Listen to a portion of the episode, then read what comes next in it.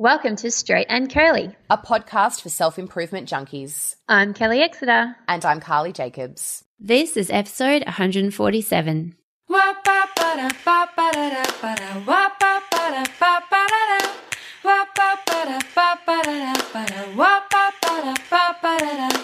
Hello and welcome to Straight and Curly. How are you going today, Kel? Yeah, goodish. A little tired. Um, I was actually going to say I'm a little bit tired because this last day of school holidays and I always struggle with school holidays because it's stressful trying to work, give my kids a fun school holidays. But then my kids are going back to school tomorrow, but lots of listeners' kids are not. And yes. I don't, yeah. So I'm going to shut up about being tired. But yes, school holidays always get me, but I'm very grateful to be in a state and a place where I can send them back to school tomorrow so that I can go hard for the next two weeks because I've got lots of deadlines. Yeah. Let's just jump straight into recommendation of the week. Okay. Uh, so my first recommendation, or my only recommendation of the week, is the uh, Happy Valley documentary on Amazon Prime. And I'm really bad at double checking that that's where you actually can watch it, but I'm pretty sure that's where we watched it. So we were looking for something to watch the other night, and um, it's technically about a pedophile football coach from Penn State University. Um, and you know, I love a bit of I love a show that's a bit miserable. So I was like, all right. So I clicked on it and it turned out not to be about that at all, but it was about this other football coach who reported him, but wasn't seen to have done enough to follow it up. And it kind of resulted in the cancelling of his career and his achievements. And the documentary is from 2013. So it's quite old, but it just echoes a lot of the sentiments of the ripe cancel culture mm. that we're living through right now. And it just left me thinking a lot about what's expected of us professionally. Um, and, you know, if we fail in what's expected of us, what should happen to us and what that means for the body of work that we've created. Mm. Um, I just thought it was fascinating. And I, I don't know where I sit on cancel culture. It's quite murky and complicated. And I don't even mean that uh, coming from someone who, you know, is a content creator and, you know, like, like us or, or even people who just get caught, who are just like people who have regular jobs that they go to in an office and aren't really known by people who get filmed doing something horrible on the street and then get fired and then the whole world hates them. And yeah, it was just, I, I just watched this documentary and it just made me question a lot of stuff about cancel culture and the position we're in at the moment and what that means and what it should mean and how I feel about it. So yeah, I don't have any hard and fast comments on it, but I think everyone should watch it. It's a really interesting thing to watch. Yeah, that topic of cancel culture actually is a really big one at the moment. It is probably worth. Someone was saying in um in the Straight and Curly group when we were asking for topic ideas for um for this season, they were saying how they really loved that unscripted show we did where oh yeah we, we did know we were going to end up when we were talking about where do you go when you die. So cancel culture might be a good one for us to have a chat about later in this season because it is yeah very complicated. There's no cut and dry. Well, this is how it should be, and I like yeah I understand that it it there's complexities to it that yeah. go well beyond someone said something stupid or you know it's not that someone said something stupid someone said something crappy therefore we should never read any of their books again or yeah shout out jk rowling i was just um, about to say that yeah. i am struggling so hard with that right now i am a hardcore potterhead and i uh, the, the, thing, the thing that i'm struggling with so much about that is that her if, if you don't know jk rowling is on this weird tirade at the moment um, coming out against transgender people. And she's basically saying that um, transgender women aren't women which is just so horrifically insensitive and incorrect that it just makes my blood boil. But the point is is that I'm particularly struggling with this because her books are so inclusive and she has been such an amazing person for inclusivity and things like when they cast um, a, a, black woman to play Hermione in um, The Cursed Child, the play in London. Everyone was like, but Hermione's not black. And J.K. Rowling was like, I said she had dark eyes and you know, thick, bushy hair. I didn't say she wasn't black. And, you know, things like that were just so fantastic. And then she came out and said Dumbledore was gay and just there was so much beautiful inclusivity in her books and to have her do this now is just like what what happened to you? Are you and why is the hit? Why is this the hill you've decided to die yeah. on? Like, that's what I kind of, you know, I, I I've done a lot of reading around it. I still I, I, don't, don't, understand it. I just, yeah, I, I, I want to understand the, the science and the, all, but at the end of the day, I just think it seems like you have put a stake in the ground to be Stubborn exclusive, you know? Yeah. Um, and people are telling you you're do- what you're doing is quite damaging to our community. And yet she just continue, she just wants to be right, it seems. And it's just a, re- like, yeah. I just, and yeah, and it's on form. It- yeah, given her other work in that is out it just there, seems it, so off brand. That's the yeah. thing. I mean, it's it's one thing to kind of you know. Uh, She's not know, Katie like, Hopkins who has made a career out of being offensive. Like yeah and, you know finding things like, to be incredibly um yeah to to set you know to set people apart and to be offensive like she's not made a career out of that jk rowling so it no and it's and it's not like it's you know someone like pete evans who you see on the tv and you're like oh he seems cool and i like his recipes and he's great and then you realize he's just a complete anti-vaxxer total nut job conspiracy theorist and then you're like oh no gross. Like you're not attached to that. I think the thing that's really hard with jk rowling is like there's she inconsistency just, there. This is inconsistent yeah. with the, the, rest of the stuff that she talks about and what it seems like she preaches. And it's, yeah. And again, humans don't deal well with inconsistency no. and things that go, um, what is it? Cognitive dissonance. There's real cognitive dissonance here. and Nobody really knows what to think. Um, yeah, exactly. Um, and you so can't anyway, get sorry, a clean read a, on it. that was a total side note there. Um, but yeah, it is. It, it, it's a good. It's a good thing to look on cancel culture, and we will actually come back to um, cancel culture and have a chat about that. Hopefully. Yes, sometime this sure season. yes, we'll just get our head clear around it, and then you know, go, it's one of those things where you're going to come at it going, well, "There's no answer to this. There's no right or wrong. It's yeah. just maybe like you know, how do we, how do we come at these things with a little bit more compassion and empathy rather than just going straight for the um, Straight let's join, jugular. yeah, let's just join this side and this side says you've got to go and we're all going to gang up on you and just, and, and say you've got to go. So yeah, that'll be an interesting one when we cover it if we yeah. do. All right. My recommendation of the week is Billions on Stan. so have you watched it? I have not. Okay. Um, you should. Um, anyway, ages and ages ago, people had told me, Kelly, if you like Suits, then you will love, you know, when I was going, Suits is, I've watched Suits twice now and I, you know, still don't have anything to go on to. And everyone was like, you need to watch Billions because if you love Suits, you love Billions. Um, but I kind of objected to paying for yet another streaming service when I oh, literally yeah. do not watch TV. I watch one show a night at best. Um, but then when I went to Nashville earlier this year, they had Billions on the Qantas entertainment system. So I started watching it and, and I got enough into it. They're quite long, the episodes, like they go for a solid hour or 54 minutes or something. So it's hard, hardcore watching. Good for a plane, actually. So I started watching it and I got enough into it that when I got home, I was like, fine, I will get Stan and I will start watching it here. And I have to say, and I mentioned, I shared this on Facebook, on my personal Facebook, that the first season, like the level of dick swinging is so extreme. Like it's, it's, it, it, was almost unwatchable because of the level, the just the sheer testosterone being chucked around. no offense, men, but like it was just too much. Um, and I found that really hard to take. And I thought, oh my God, there's five seasons of this. Like how I don't think I watched five seasons of this, but at the end of, um, season one, there's a really solid payoff and then yeah, the and then the testosterone levels just drop right off. And there's there's just some kick-ass women characters in this show as well.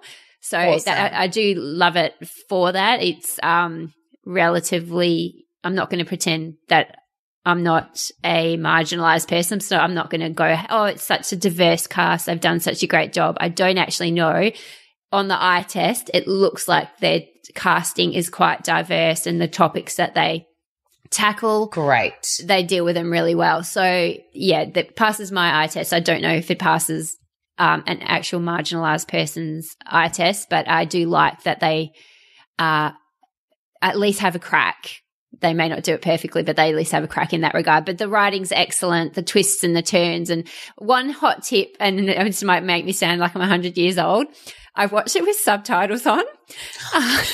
I watched everything with subtitles, everything. Oh my God, it just changed my life because yep. I just felt like I was missing so much um, without the subtitles. And I turned it on and I'm like, this, this has made the show so much easier to follow because I was finding it really hard to follow. So, yes, there you go. Turn subtitles on. It will change your life. We have um, subtitles on constantly, and everyone thinks that we are just like retirees and it just it changes everything because you miss so much and there are some shows oh. where it's oh. essential so like when i watch derry girls oh, absolutely right, yeah, essential yeah. because their accents were so thick i couldn't understand what they were saying same thing with the wire really good for well actually the wire it didn't really help that much because Hood speak is so oh right intense yeah. that like Ben knew all of it because he's really into rap. So he was like, there were words that meant things that I didn't know what they meant. So if, if you can get someone who listens to a lot of rap to watch The Wire with you, that will help. Um, but yeah, if there's any, yeah, if there's any shows where like accents are too thick or even if you've got like characters that mumble a lot, that tends yeah, to totally. Well, it, it, ironically, I first turned on subtitles when I was watching um, The Last Dance, which is the Michael Jordan documentary, and I had to turn it on when Dennis Rodman was speaking because he mumbles really badly. Oh and, yeah, and that's when I was like, oh wow, I might just leave this on for all of yeah. it and see how it goes. And then yeah, when I was finding Billions hard to follow, I was like, ah, I'm going to go do that trick again. Works a treat. Carly, random thing of the week. So this one is weird and it's not very timely because it was a while ago, but a friend of mine and I were utterly perplexed by a lot of Mother's Day posts this year that gave shout outs to all the different type of mothers. So it would be like happy Mother's Day to mothers, mothers to be, stepmothers, adoptive mothers, those trying to be mothers, those who wanted to be mothers and couldn't, which I think is lovely because motherhood isn't yeah. straightforward and it comes in lots of different packages and, and Mother's Day is very very triggering for a lot of people. Um, it is absolutely. Totally yeah. Oh, yeah. I, I, I, I fully think that it's, it's really beautiful that people, um, include all the different types of mothers and how, you know, biology often has very little to do with it. Um, what perplexed us were these posts that said, and women who have chosen not to have children. right. Okay. So I'm just yeah. like, it's just so overly inclusive. And it just really made me laugh at the lengths that we go to on social media to avoid the, but you forgot about XYZ brigade. It's but this like kind having- of relates to cancel culture, doesn't it? like almost like we're, we're so paranoid now about, um, and I, again, now I'm second guessing everything I'm going to say here, but, um, I feel that we should be thoughtful and I feel that we should think about lived experiences beyond our own. Definitely. But we're now getting to the point where we're so scared of being called out for missing someone or something that, you know, can you be overly inclusive? Well, sometimes I think so because I think that that kind of feeds the whole not all thing like it does yeah. Like yeah like not all men and and you know all, all, lives matter like that kind of thing. And i mean this is this is so trite and so silly and i'm not mad about it. This was just an interesting it's just an observation. It was a, yeah it was an observation that i saw being included and i just likened it to you know having a chess players acknowledgement day and saying we acknowledge all those that play chess and also those that do not play chess it just was so weird. And, and, once I once I saw one of them, I just kept seeing them, and they were like, I reckon for every ten, there was one person that included and women who have chosen to not have children, and it was just.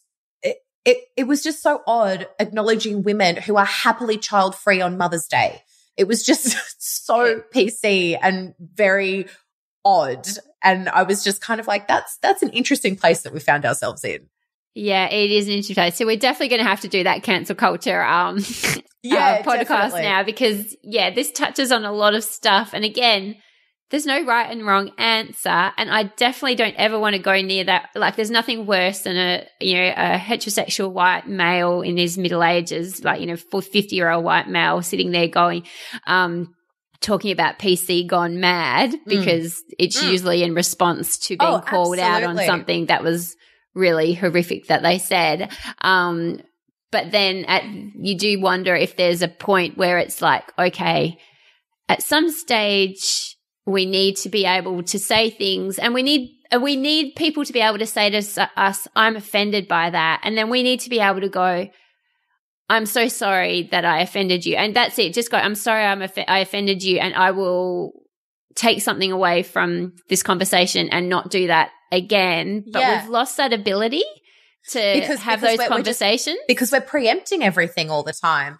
And yeah. you know, reading reading those those tributes on Mother's Day before I was a mother, and I didn't particularly want to be one. Like I didn't want to not be one, but I hadn't planned on having children. If I had have seen that and really let it sink in at the time, I would have been like, don't include me. I have actively chosen to not be a mother. Why are you acknowledging yeah. me? It's Mother's Day. Like it, you know, and, and I, and mothers who, and, and all of the other types of mothers were included, like, you know, adoptive mothers and that kind of stuff. Like that's a separate thing. I was someone who was not a mother and should not have been acknowledged in that way. Yeah, and I so didn't want to be, so I don't need to be. No, yeah, it's a bit of yeah, with yeah. Okay, so short answer, we're definitely going to do that podcast. So yeah, we give will. It, give us a couple of weeks. it's, it's, come um, up quite a bit. Yeah. So okay, so on to topic of the week, and the topic is how to communicate effectively with people you work with. Because look, so communication is it's something that's come up in the Facebook group recently, and communication is something that I personally am really, really big on. I think mainly because I'm wired to be a pretty straight up kind of person, but also I hate uncertainty. And you also me, hate confrontation as well. Well, I hate I hate confrontation, but what I've come to realize is I hate uncertainty more. Like, so I'm a very conflict averse, but I hate conflict. Uh, sorry, I hate uncertainty more. And to me, um, good communication can eliminate a lot of uncertainty from life. So, yeah. yeah, my hatred of uncertainty almost always overrides my hatred of conflict when it comes to communication. But I reckon you're similar to me, but I reckon, and you can tell me if I'm wrong, I reckon your hatred of conflict might override your dislike of uncertainty. Quite possibly. I think that's rather an astute observation there. yeah, no, I really hate conflict quite a lot, but I'm also pretty good at just doing whatever the hell I want without other people really having to be involved at all. So yeah, so you I'm, take the you take communication out of you almost like set up your life so you don't have to have these exactly. awkward communications with people. That's a good way to do it. Yeah, exactly. Like that, so that needs some consi- that needs some consideration. Yeah. all right.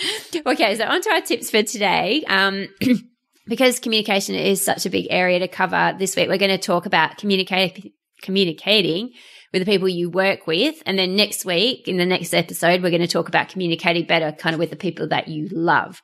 So, Carly, hit it. Tip one.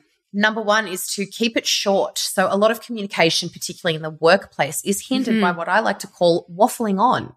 So say what you need to say and move on. I have um, a favorite client, a freelance writing client, and she sends me about four sentences a day, and I love her. her sentences say exactly what they need, exactly what I need to do, and I rarely need her to clarify. Oh, so There's good. no, oh, hey, Carly, how was your weekend? I know you don't love doing sales page rewrites, but this one should be easy. She goes, sales page rewrite for X client, a thousand words. Here's the link to what they're selling. And then like she'll send me a funny video or something and it's awesome. And I know a lot of people need a softer approach than that. And we should all try to work to each other's needs and acknowledge when people need a softer approach. But just think of all the time that gets saved by not asking inane friendly questions to soften their requests. Just tell them what you want. Keep it short, mate. That's it. I so dream of being able to just keep niceties to a minimum. And, and, I really highly value those people where I can be really direct without any yeah. of the soft waffle. Um, We're like that. We're just like, our, our, emails are so perfunctory. It's like, hey, how are you doing? Good? Yeah, great. You guys even like each other? Yeah. You even friends? Yes, this is how much we like each other. We don't have time for crap, for the waffling crap. We um, like each other so much, we will not waste each other's time. That's it. Uh, yeah, look, I understand that part of good communication is understanding that not everyone is like me and adjusting my tone and the niceties for the person and also the situation. But you know that I, I, like I said, I just value people where I can just be straight to the point and don't have to worry about all that stuff. Um, my first tip is when emailing, make it clear what kind of response is needed. People will love you so much. So um, you know, so say in my role at Jaden's Basketball Club, I quite often receive comms that are purely for my information, but I'm often, but because there's something that just will just get forwarded to me, I'm often unsure. I'm like, well, is this an FYI or are you expecting me to create a policy from it or are you expecting me to share it on the website? Like, what do you want me to do? And I usually have to go back to the person and go, was this an FYI or did you want me to do something with it? So you can do the receiver a huge favor by eliminating uncertainty. So if a response is required, I will often put response required by, you know, COB Friday in the subject line, just so that when people have got like 20 emails in their inbox and they see a response required, well, then they're probably going to read that one and do it. Um, also, if I'm like sending an email to four people and I need a, like, say, a response or an action from two of them, but for the other two, like they've just been CC'd in FYI, I will say at the start, look, Jane and Fred, this is for your information, but Sam and Kate, there are a couple action items for you at the end of this email. So people that people will love you. It just eliminates so much back and forth. If you're straight up in your email, you make it super, super clear what you want people to do with that email. I really like that one. I think that's fantastic. I also love getting an email that said you don't need to respond. I'm like, yes, sweet, no response. What is it? The NRR, no response required. Yeah. Best emails, but I have never once not responded to an NRR. I just can't do it. Oh my god, Kelly, okay. for real. Whenever we get emails from listeners, Kelly responds immediately. Like, even if she's away, she'll respond immediately. I sometimes don't reply at all. And if I do reply, it's usually after Kelly in a, yeah, yeah, yeah, what Kelly said capacity. oh, I just like if someone's taking the time to email us, I must acknowledge it. I cannot let it sit there for more than a day. Oh, I would always reply eventually, but I know that, always... and that's it. I know if I leave it, you will eventually get to it, but it's the eventually that right. I just can't deal with. Yeah, yeah. so I just do it. um, my tip number two is clean slate every day. I used this a lot when I was teaching, particularly because um, I used to teach kids that had uh, behavioral problems. And it did it didn't help anyone to start the day expecting them to display those behavioral problems. So, and, or, or judging them for something that they did on Monday that they will probably never do again. So it can be really easy to fall into the trap of not liking someone at work and getting to the point where you're avoiding them. But there's no way to mend a relationship unless you give that person a chance every day to be civil. So just as an example, I worked with a man once and he was just always grumpy and always in a foul mood and was just really curt and unpleasant to be around. Every day I'd say hi and I'd try to chat to him at morning tea and he'd say something kind of gruff and not really participate in the conversation. After about three months, he softened and started being quite friendly. And it turns out that he's just really shy and wasn't Aww. very good at talking to people that he didn't know. And I mean, like it's hard work, but it's better than just letting your resentment fester until you feel sick at the sight of someone and you're not sure why. And it did take three months of chatting to this guy before he softened. And he was a really, really lovely guy. Um, and I just think about what would have happened if I had have gone, oh, well, he, he's an You're asshole. Just a dick. Yeah. Yeah. And just like started ignoring him because then it would have turned into this big, awful thing of us not talking to each other. And kind of, there would have been this tension when nothing really happened. And it was just completely avoidable by just giving him a clean slate every day. Yeah, I really like that. I mean, I know it's easier said than done, but it's like at easier. least you can just, like you said, just be you can just be civil. You don't, you know, it doesn't take much to be civil. You don't have to be nice. Like that's a fair effort from you and well done, but you can at least be civil and, and just give a nod and smile. I'm kind of a Job, jerk Carly. though. Like if no, I I have I have bad intentions. Like if someone's ignoring me and being a dick to me, I'm like, I will get you to be my friend and I will make it happen. So, you know, don't don't try and put your sweet, you know, things on me. I'm I'm like, nah, I'm going to win you over. Too funny. Um, all right. My second tip is when emailing, try to keep it to one subject per email. So look, I know this is not always possible. I nearly cried when you said that, Kel. It's just such a beautiful sentiment. to keep to one subject per email. Yes. I love it. look, it's just a really good policy, policy to stick to. So like if you definitely don't want to email people about several things in one email, especially if those items are unrelated or if there are actions or responses required to several things. So look, an example would be you emailing HR about your upcoming holiday leave request. And then at the same time, you want to put something in there about this performance management issue that you're having with a staff member. Like, even though the person you're emailing is the person who's dealing with both those things, those are two really separate issues and they belong in two really separate emails. Okay. And that's it. Yeah. Like I said, it's not always possible, But if and it is possible, to, stick to the thread. So if yes, someone has ah. sent you two separate emails about two separate things, don't reply to both of those threads in one email. They did it for right. a reason. And you need to keep them separate. keep the conversation separate. I do I do this totally passive aggressive thing where if someone emails me Sorry. This is my dark side coming out. Where if someone emails me about two separate things in a single email, I'll only respond to one because I'm oh. like, no. Because it offends me so much people combine two unrelated things in one email. So I just ignore the second thing and only respond to the first. And then force them to create a separate thread. yes. So yeah, Love so just it. as a heads up, you know, to anyone emailing me, don't do it because I'm only going to respond to one thing. Okay, quick, Carly, go. Number three. My number three is to be professional. So don't be like Kelly. Don't be passive aggressive. Keep your work life professional. It's absolutely fine to be friendly, but it helps no one if you get too attached or involved with your workmates. Um, just as a, as a little example, uh, Ben and I have been working together for over a decade, and we keep it so professional that one of Ben's employees didn't realize we were in a relationship and had a child together. He was like, "Oh, uh, are you?" you it, Carly's your partner, and Ben was like, "Yeah," and he's like, "I And did we not have a realize kid. that." Yeah, and we have a child. He thought that was some other Carly. Oh Not the my Carly god, that that- is hilarious. How funny is that? that is that would have blown his brain up. It did. it That's so absolutely funny. blew his mind. Well, I think because there's like in in Ben's team, there's like three Adams and two Alexes. Oh, So okay. there's kind of like just, just an assumed there was another there's just- Carly somewhere. yeah, there's just a million of every name in there. So he was just like, no, no, no, they're different people. And he was like, oh, no, same person. oh, alrighty. Um, my third tip is to consider your timing.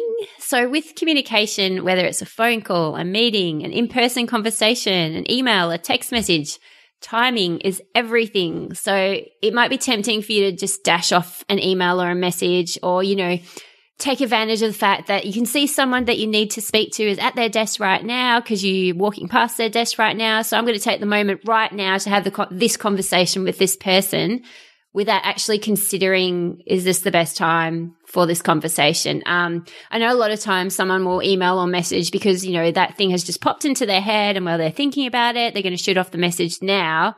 But you know, shooting off a message at midnight might mean that that, that message is buried in amongst a bunch of other messages that person is waiting through when they first get to their desk the next morning. Which means that what you're trying to say or what you are asking for may not get the same attention it deserves, or it might get, you know, a bit of a terse response because they've just been hammered by all these other things. So look, if you're looking for, um, oh, sorry, and if you're looking for a response or an action, don't give people too much lead time. This might sound a bit weird, but they will forget. People have got so much stuff Yeah. in their diaries and um, in their inboxes. So you can give, like, if there's something that's two weeks away and you want to give people a heads up about it, give them a heads up now, but say to them, I will follow you up three days before to give you a reminder about what I need to do. But if you give them an action that needs to be done by two weeks' time, it's absolutely not going to get done. Um, it's going to get buried in all the other important and urgent things that are in their inbox. You're going to have to follow them up anyway. So just resign yourself to the fact that you're giving them the heads up now and you remind them later down the track. Love that. My number four is to communicate in writing always. So always follow every meeting with an email confirming what was said. This is key. So if someone tries to verbally change a meeting time, tell them to email Mhm. you or send you a calendar invite for the new time. Uh, I actually joke about this sometimes when I have clients that try to have vague Zoom meetings with me. I say, look, that's cool. If you want to chat it through, but I will take notes the entire time and I will email you the minutes. It's just to make sure that your ass is covered at all times. And be careful of people who always want verbal meetings and don't like to have anything in writing. Always write down what they say and send it to them. Um, yeah, just because that there are some sneaky people out there who just like to Yep. be vague about things and just don't let them be vague. Yeah. write it down, I, send it to them. I so agree with the above that I'm making it my tip four as well. Um, I just want to expand on this, um, just to kind of triple clarify what Carly has said. It is just so important to put things into writing, and it's especially be super wary of those people who like they only want to have phone calls. They only want to have phone calls. I learnt this the hard way from my old landlord that you guys might oh. remember from a little while back who really did a number on us. He was one of those people that he would always come into the office and he just wanted to have a conversation or you could call him, but he never ever responded to text messages and he never, um, he didn't have email. So nothing with him was ever oh. in writing. And I learned about that a very, very hard way. So any in-person meetings you have, any phone calls you have, anytime you want to raise an issue with someone, it's almost especially if you've ever raised an issue with someone, always then put it in writing as well. And this, you know, I'm going to acknowledge that this takes a lot of effort. And I personally believe there are a lot of people out there who rely on the fact that it takes a lot of effort and that people won't go to that effort. So they're, re- they're relying on it and they're going to take advantage of it. So phone calls could always be disputed. Phone, com- um, in-person conversations always be disputed. So I do exactly what you do, Carls. I if we have a meeting or if we have a conversation, I'll put it into like, and this is like with a tradesman or, you know, the builder of your house or anything yeah. like that. Any conversation you have, I send, send them an email summarizing the conversation. And I say at the end, if there is anything in the above that is inaccurate, please let me know by return email. And if they don't, then it, your butt's covered. So exactly, you know, it's, it is a lot of, it sounds like a lot of ass covering, but I just feel, um, it's really important to put things on the record. The best way to do that is in writing. It's a protection thing. And then no one can ever try and say, oh, you never raised it or that, oh, you only ever raised it, but in passing. And, you know, I didn't think it was that important because it was just a passing, um, you know, a passing comment is like, no, I put it in an email to you. Who's more than a passing comment? Yeah. And then you can pull up the email and show it to them. I also find that um, it's not necessarily uh, always sinister people that want to have conversations and not put things in writing. Sometimes it is just pure laziness. A lot of people prefer to have conversations because it's easier than trying to articulate what they actually want to say in an email. Yeah. So by training people and forcing them to yeah. properly figure out what their issue is or what they want from you or what you need to do moving forward, just force them to put it in an email. Takes more time on their part, but it, it's really the only way to go about it. Yeah, no, 100% agree. Put things in writing, people. And like, like I said, the, the key, like, you know, and I've had a recent experience of this. So, um, the key thing is here to remember is that people are relying on the fact that it takes a lot of effort to put things in writing and they're relying on you to not go to that effort. So don't reward those people. Yes. Cover yourself against them. So okay. my, my, my tip number five sounds a little bit counterintuitive. Um, but if you have an issue, pat around the issue and don't make it personal. And by patting around the issue, I mean, make sure that you are friendly leading up to talking to that person about the issue and friendly immediately afterwards. So if anyone in the past has had an issue with my work, I've always appreciated them making it clear that we're still on good terms before and after addressing that issue and leave leaving the um, any animosity or any negativity to that particular issue and not with the broader scope of our working relationship. Yeah, I like that one. um, my fifth tip is to stick to facts and try to keep emotions out of things. So even though it sounds a bit like I'm going against what you're saying, is this is a different thing. Um, this is perhaps the hardest thing about written and verbal communication. Like there is such a temptation to put the guilt on people and leverage emotions over facts um, or try to point score because it's kind of a fast track to getting people to do what you want them to do by pushing emotional levers. Uh, don't do that. You should always, especially with written communication, where practical, wait a day before sending your email uh, and then, you know, read it over before you send it and you'll quickly see all the things that are kind of not quite on point that could probably be removed. Um, if you can't wait a day, get someone who doesn't have the same emotional attachment to the situation as you to proof their email. So Ant always used to get me to proof his emails. And more often than not, I usually just had to remove the final paragraph because he was someone that loved to be he just had to get a little jab in at the end. um, and that's so, me. Ben has to do that to I reckon, no, I was totally reckon that's you as well. Like he would be, he'd write this really excellent factual email. And then he would always kind of almost undo all of that considered stuff that he had gone to a lot of effort to write with just like this little jab at the end. And I think we all need someone who will save us from ourselves in that situation. Definitely. Yeah. And, um, and I do have kind of a little bonus tip here. Uh, tip number six is try not to enter into conversations where you don't know what outcome you want. So, you know, sometimes the outcome might be, look, I don't expect a resolution, but I just need the opportunity to vent for, vent to you. But say that to the person because otherwise they they'll be sitting there listening to you going, "Oh my god, I do not have a solution for your problem." And at the end of you venting, you're going to expect me to fix this, and I can't fix it. So if you're just venting to someone, let them know in advance that you're venting to them. Um, but yeah, in all other situations, you know, say what you need to say, but then make it really clear at the end of the communication, the resolution or the outcome that you are trying to get to. And if you don't know what your outcome is, you kind of need to figure that out before you'll send a communication. Otherwise, you're going to a whole lot of effort for nothing. Yeah, definitely. Right. Okay. Well, that's it for topic of the day. I really, this is like, as you can tell, a favorite topic for me. So I'm looking forward to exploring more about it in next week's show. But for now, what kicked your ass this week, Carls? Uh, Harriet had a really rough week last week. So, like, for the most part, she's a really happy and chilled kid. But from what I'm observing from other toddlers, and I don't know if anyone has had, currently has, or has had a toddler like this, but I look at other toddlers and it seems to me like they have okay days most of the day mm. and they'll have kind of, you know, two to seven minor meltdowns throughout the day, but the rest of the day they're quite fine. Harriet will be completely fine all the time and then she'll save it up and just have a week where she turns into a complete nightmare.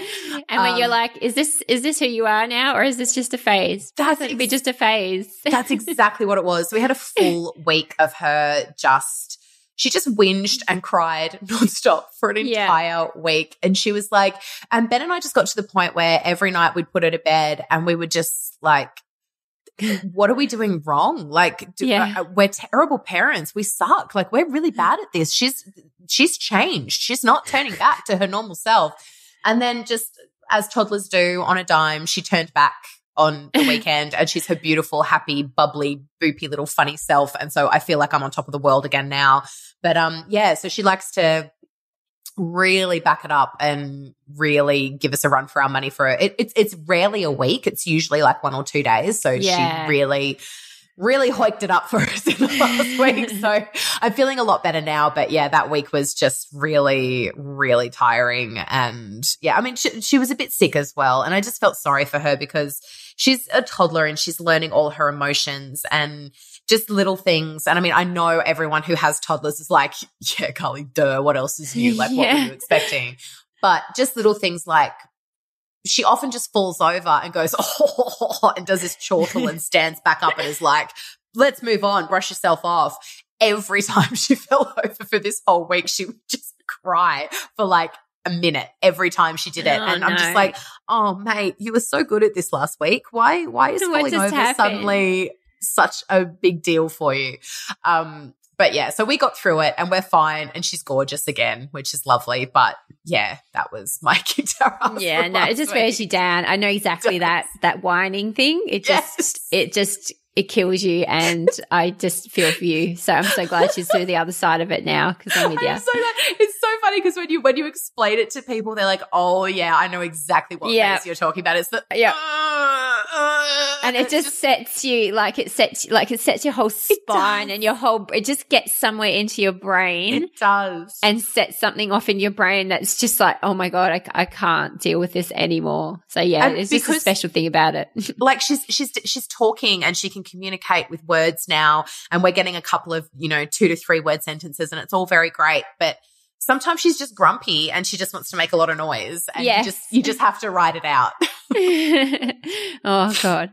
Um, what's kicking my ass this week is uh, grief. Uh, even though I'm doing like some major avoidance of it right now. Um, and what I've come to realize is the reason I'm avoiding it is I just do not want to do the work involved. Um, I've realized something funny watching Billions, um, which I mentioned at the top of the show. So going back a to big, a big epiphany watching bit of an a bit, bit of an epiphany. Sorry to every therapist I've ever gone to, um, and will go to in the future. Um, is that I've realized that I want to go to a therapist like the character Wendy in the show. So anyone who's known seen Billions will know what I'm talking about. So I want to go see Wendy.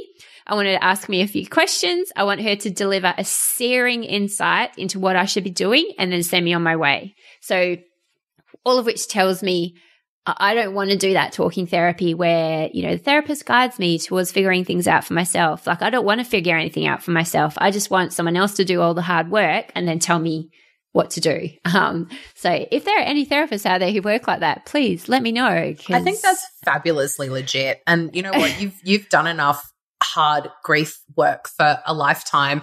And I think it's actually quite fine to pause the the next stage of your grief for as long as you need to. But I really like to bury feelings, so don't listen to me.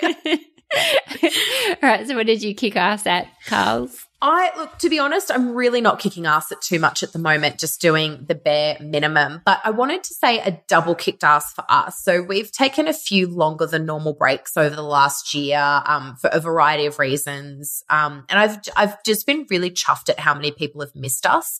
It's just really lovely to hear, and I think it's a marvelous achievement for both of us, but especially for Kelly because I just think you've been so Aw. generous with like the sharing of your grief over the past year and showing up even though it's been so hard. And I just think that creating content is such a risky business. And I think our quiet, steady little podcast is doing some really good things. And I think, especially in the last year, especially with what you've been through, and especially with the way that you've been handling it with such dignity and grace, I think that, like, yeah, I'm I'm transferring my kicked ass to you because I think you're marvelous.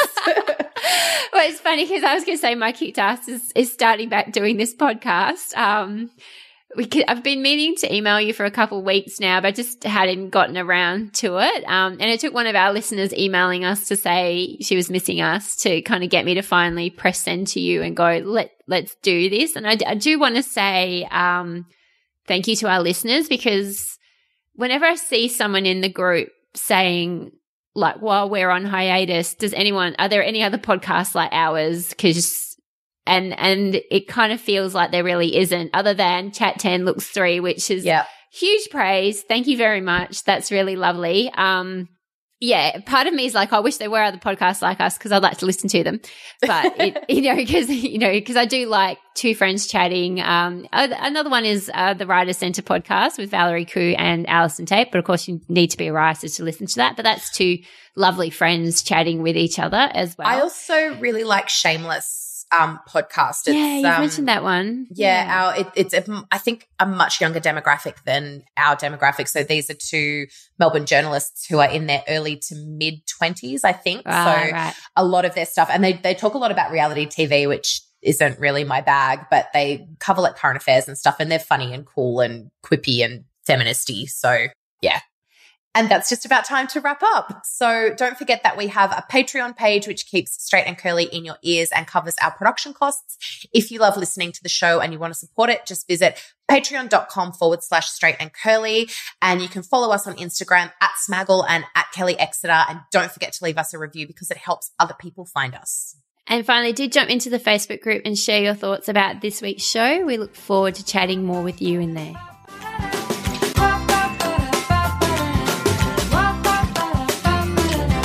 Thank you so much for listening to Straight and Curly. This week's show notes and links will be available at straightandcurly.com. And if you have any questions or weird self improvement hacks you want us to trial, you can tweet us at Kelly Exeter or at Smaggle, or you can email us at hello at straightandcurly.com.